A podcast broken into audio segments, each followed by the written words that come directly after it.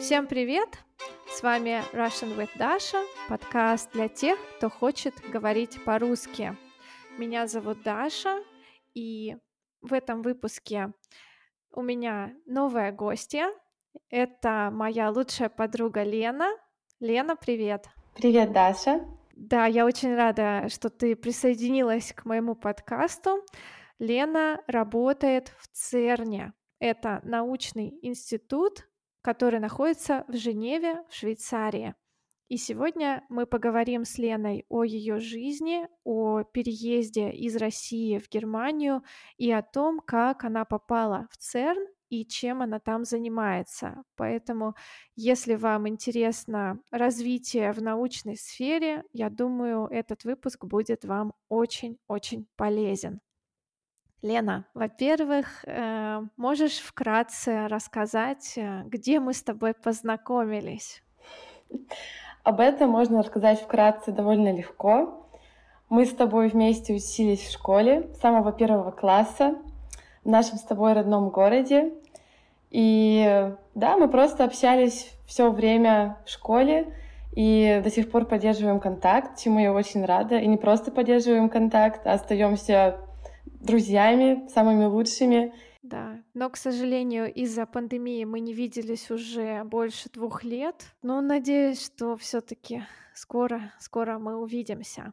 Скажи, пожалуйста, как так получилось, что ты уехала на ПМЖ, то есть постоянное место жительства, в Германию? Да, это получилось так, что мои, мои родители, они имеют немецкие корни, Таких русских немцев в России довольно много, и Германия звала обратно к себе таких русских немцев в 90-е годы и позже. И мы с моей семьей подали заявку на переселение, скажем так. И в 2006 году мы всей семьей уехали в Германию, и я там прожила около 10 лет. То есть тебе было 15, да, когда ты переехала? Да, мне было 15 лет, я закончила девятый класс с тобой вместе, и после этого я уехала в Германию, да. Угу. Да, ты уже говорила по-немецки до переезда? Я учила немецкий около двух-трех месяцев до переезда в Германию, но у меня не было мотивации его учить, так как негде было им пользоваться. Поэтому я бы сказала, что все свои знания немецкого я получила уже после приезда в Германию, когда я уже пошла в школу. Угу. Я помню, как ты не хотела уезжать, ты говорила, фу, да ну, эту Германию не хочу. На самом деле я все еще немного думаю так же. Расскажи, каким был твой первый год жизни в Германии? Тебе было трудно?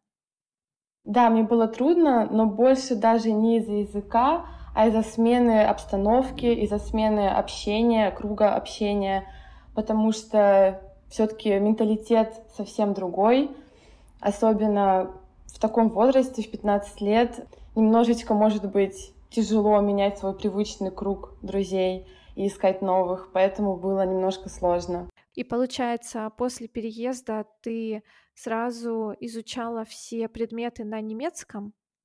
Да, я ходила в специальный класс, где были все уроки на немецком языке, и дополнительно еще были курсы немецкого языка для таких детей, как я, которые переехали только что в Германию. И у нас были довольно простые темы на уроках, чтобы можно было легко включиться, понять. В основном большую часть времени мы учили именно немецкий язык, то есть мы не проходили каких-то новых тем по биологии, математике, физике, мне хватало моих российских знаний, но изучать язык было сложно, поэтому на это уходило большинство времени.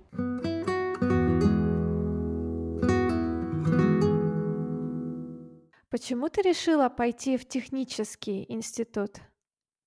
Наверное, это все началось с самого детства, потому что мой папа, он был профессором в университете, и он э, преподавал информатику. И у меня с детства было влечение к техническим наукам, математике, физике. Мне это давалось легко в школе. И так как я немного ленивый человек, отчасти поэтому я пошла по легкому пути и пошла изучать то, что мне дается легко, но к чему у меня есть большой интерес. У меня был выбор пойти на информатику либо физику, я не могла долго решиться, но все-таки выбор пал на информатику, потому что казалось, что так будет легче найти работу в будущем. Но так вышло, что после изучения информатики в университете все-таки жизнь меня привела к физике. Да, и сейчас ты занимаешься в основном физикой, правильно? Да, я бы сказала, что я занимаюсь в основном физикой, но это при прикладная физика, то есть физика для ускорителей частиц. Это означает то, что нужно много решать э, проблем именно инженерных, технических.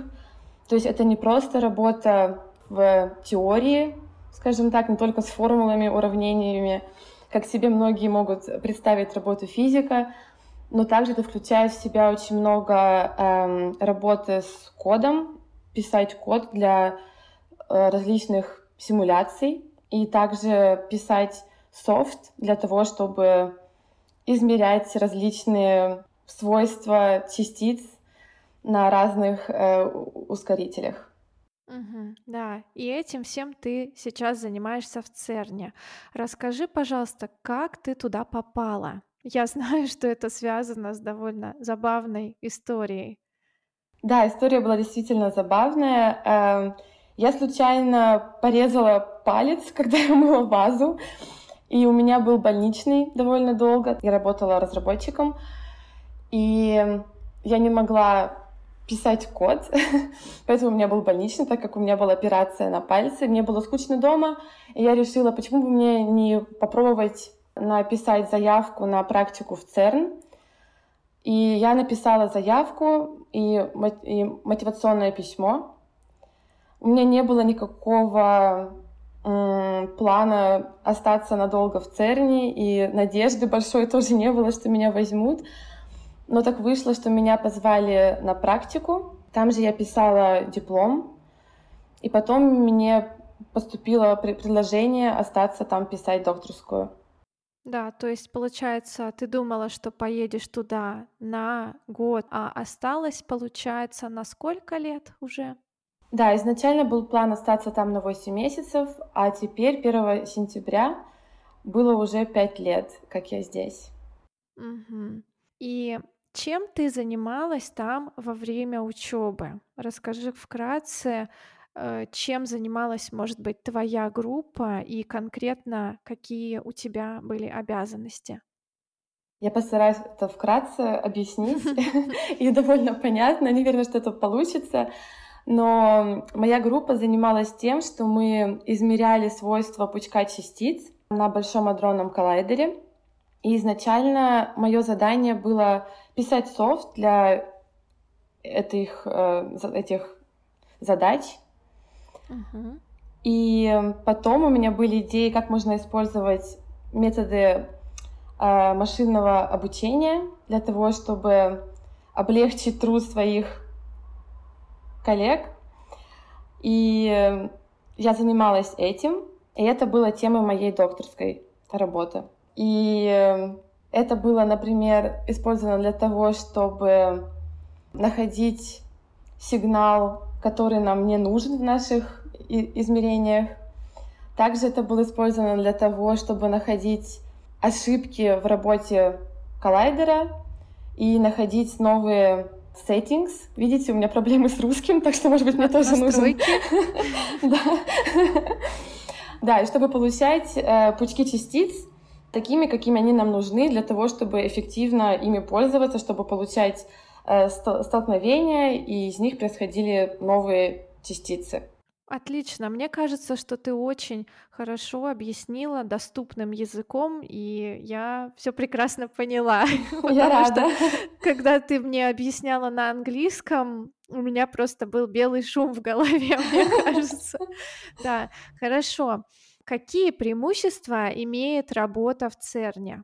Я думаю, что главное преимущество работы в ЦЕРНе лично для меня это то, что работая там, я понимаю, что мой труд идет на пользу науки, возможно, всего общества в будущем. А когда я работала, например, э, в простой IT-компании, у меня было чувство, что я работаю просто на своих э, клиентов, просто на получение прибыли.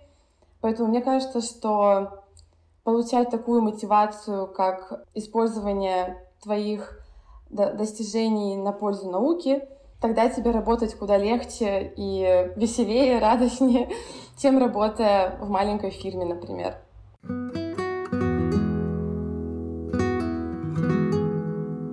Ты участвовала в нескольких международных конференциях. Расскажи, пожалуйста, об этом опыте.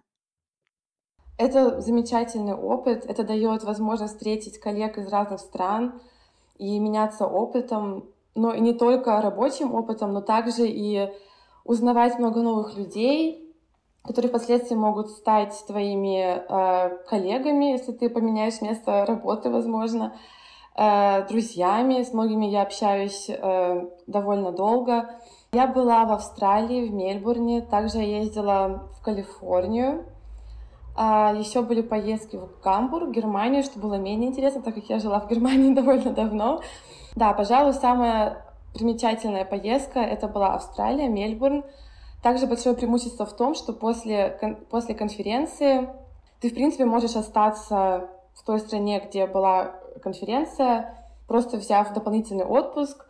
И таким образом ты можешь узнать места, в которые ты вряд ли бы поехал, если бы у тебя там не было каких-то дел. Поэтому, да, это замечательно, что можно скомбинировать работу и отдых. Да, и на конференциях ты также выступала с докладами. Да, это тоже очень замечательный опыт. Пожалуй, это одна из моих любимых частей моей работы, моей научной деятельности.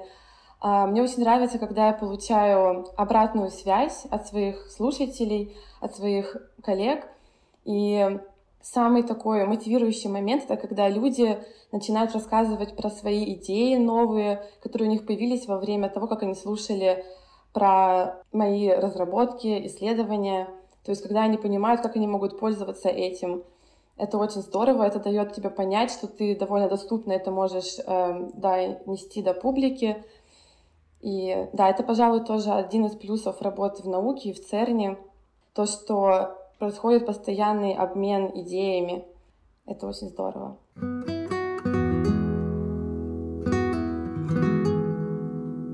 Какие рекомендации ты можешь дать людям, мечтающим о работе в ЦЕРНе? Прежде всего, я бы сказала, что нужно быть уверенным в своих силах и, например, не думать так, как я, когда ты подаешь заявку, например, в ЦЕРН, что у меня нет шансов, все равно есть куча людей, кто умнее и успешнее меня. Поэтому я бы сказала, что нужно просто пробовать и подавать заявки в разные места. А также можно пробовать совершенно разные темы. То есть, допустим, если вы инженер, работающий в каком-то определенном поле деятельности, скажем так, не нужно бояться пробовать новое и ограничивать себя тем, что вы уже знаете. Будьте всегда готовы учиться новому и учите английский язык обязательно, потому что язык науки — это английский, да, все научные статьи, книги, они написаны на этом языке, поэтому так легче получить доступ к какой-то информации новой, да, это, пожалуй, одно из самых важных — знать английский язык. Но, конечно, другие языки тоже помогают в общении с коллегами из других стран. Кстати, когда ты говорила о преимуществах работы в ЦЕРНе, я думаю, что также одним из больших преимуществ является то, что там работают люди из разных стран, и это обмен не только опытом, но и культурный обмен. Да, совершенно верно, да. У меня в ЦЕРНе друзья есть абсолютно из каждой страны Европы, мне так кажется. И это очень здорово. Не думаю, что у меня была бы возможность узнать столько людей из стольких разных стран, если бы я не была работником ЦЕРНа. Это правда. Какие у тебя планы на будущее? Ой, это сложный вопрос. Кстати, один из, может быть, минусов работы в науке в том, что иногда приходится менять свои планы, и иногда приходится переезжать довольно часто из одной страны в другую. Пока что в моей карьере этого не было, но это уже случится в скором времени, потому что мой план сейчас остаться на постдок в ЦЕРНе. Постдок — это позиция, которую ты делаешь после завершения своей докторской э, работы. И в моих планах, э, возможно, поехать в Калифорнию и продолжить работу там, но уже больше не как физик, а как именно специалист по машин learning. Uh-huh. Да, то есть у меня планы поработать немножечко в разных сферах.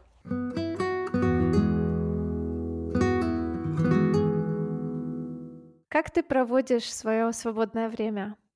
Ну, так как я живу в Швейцарии, в Женеве, э, многие хобби у людей связаны с походами в горы, со спортом в целом. Э, большинство выходных, когда у нас хорошая погода, я провожу в горах. Мы ходим в походы. А также, так как Швейцария довольно маленькая страна, но также другие страны Европы очень близко, часто мы ездим э, в маленькие поездки в другие страны просто на, на выходные, либо на 2-3 дня. В основное время после работы я занимаюсь спортом, я бегаю, встречаюсь с друзьями, которые в основном тоже из ЦЕРНа, но также у меня просто есть друзья, которые работают в других местах здесь, в Женеве. А также я, я рисую. Да, ты рисуешь акварельными красками, да? Да, совершенно верно. Акварельными красками, также во время походов в горы очень часто. Это, в принципе, основные занятия. Хорошо. И что ты можешь пожелать тем, кто изучает русский язык? Конечно же, я желаю, чтобы обучение шло легко, легче, чем мое обучение немецкому языку в немецкой школе. Я думаю, что самое главное в изучении чего-то нового, языка, либо науки, без разницы чего, это мотивация, понимать, зачем тебе это нужно. И мне кажется, изучение языка всегда открывает новые двери, э, всегда дает тебе возможность узнавать новых людей, культуру, страны. Поэтому я желаю, чтобы каждый нашел мотивацию и продолжал изучение языка для того, чтобы достигать своих целей. Большое спасибо. И в конце каждого выпуска я озвучиваю домашнее задание. Это какая-то тема для сочинения мои патроны могут присылать мне свои сочинения на проверку. Я хочу тебя попросить придумать тему для сочинения к этому выпуску. О, это очень интересное задание для меня. А, ну, так как выпуск у нас был немножко связан с наукой, с физикой, может быть, какое-то отношение имеет к будущему, поэтому я думаю, было бы очень интересно, если бы задание было, например, рассказать, что вы думаете, каким будет наше будущее через, например, 50 лет. Хорошо. То есть э, каким будет наше будущее? Может быть, какие научные открытия будут произведены за эти годы и как изменится наша жизнь? Да, угу. какие новые технологии будут в нашей жизни, какие открытия. Да, было бы интересно. Да, отлично. Друзья, фантазируйте, не ограничивайте себя.